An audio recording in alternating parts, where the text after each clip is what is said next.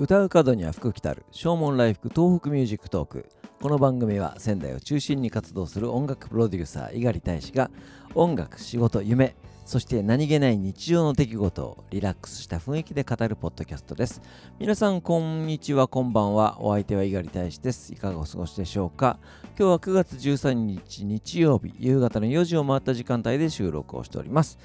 えー、今日は、えー、雨が降りそうで降らない。先ほどちょっとポツポツとね、えー、来ましたけれども、えそんな天気でございます、え仙台も最高気温26度ぐらいということで、え非常に過ごしやすい感じになってまいりました。昨日の収録終わりにはっと気がつきまして、えー、この番組、えー、今年の3月11日から来年の3月まで、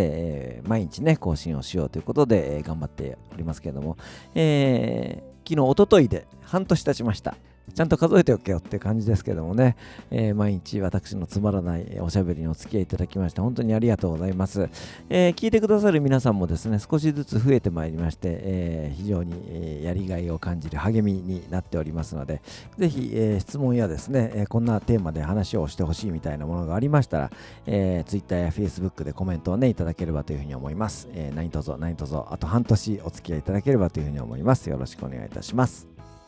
昨日、今日と、えー、本来でしたら、常禅寺ストリートジャズフェスティバルが開催されているはずでございました。えー、9月の第2土日にですね、えー、仙台の街が、えジャズ、音楽に、え染まる2日間でございます、え今年で30周年を迎える予定だった常禅寺ストリートジャズフェスティバル、えまあ、残念ながら新型コロナの影響で、え来年まで延期ということになりました。30周年も来年に持ち越しということでございます。えー、このジャズフェスですけども僕が初めて参加したのは第4回の時でした、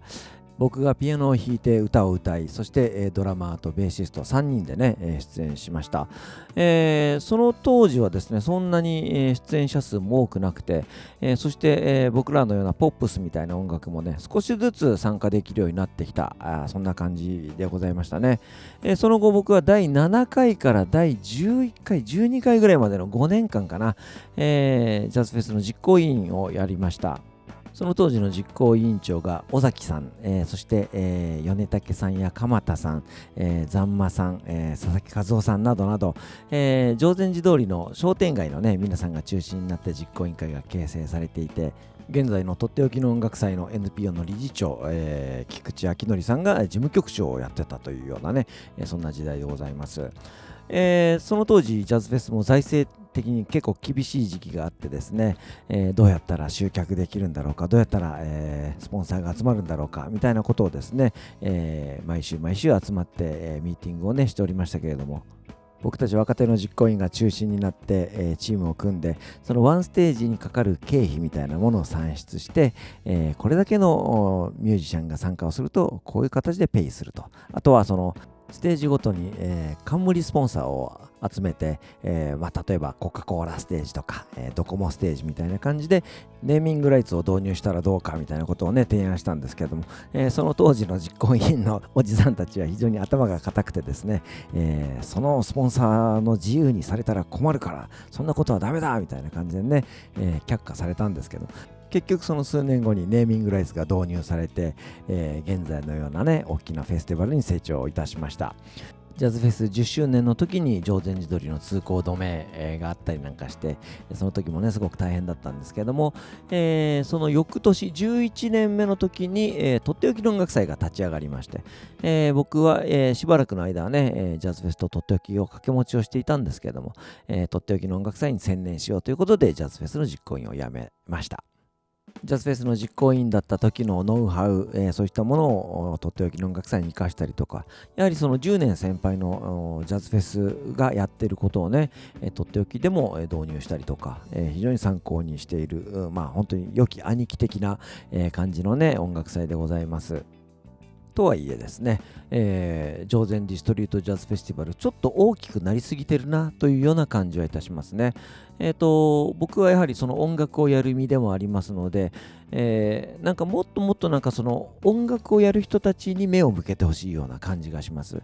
ジャズフェスのステージにはモニタースピーカーが用意されてません。モニタースピーカーっていうのは、えー、お客さんのためのスピーカーではなくて、演奏する側が気持ちよく演奏できるために用意されているものなんですけどもね、えこれがあるとないとでは本当に違うんですね。えー、まあ、そのモニタースピーカー用意してくれよっていうふうにずっと言い続けてるんですけども、もうこれは最初からのルールなんで、えー、用意できないんです。の一点張りで、だか本当になんかその演奏する側の人たちのことを考えれば、じゃあそのルール変えればいいじゃないかっていうようなね、えー、話なわけですけども、僕たちは参加費を払って、えー、出演している以上はですね、えー、本当にその気持ちよく演奏できないとやっぱ辛いなというようなね、ところはあります。えー、とっておきの音楽祭に関しては、えー、モニタースピーカー、用意できるところは用意をしようということでやっておりますので、え、そこがまあ大きく違うところなのかなというふうには思うんですね。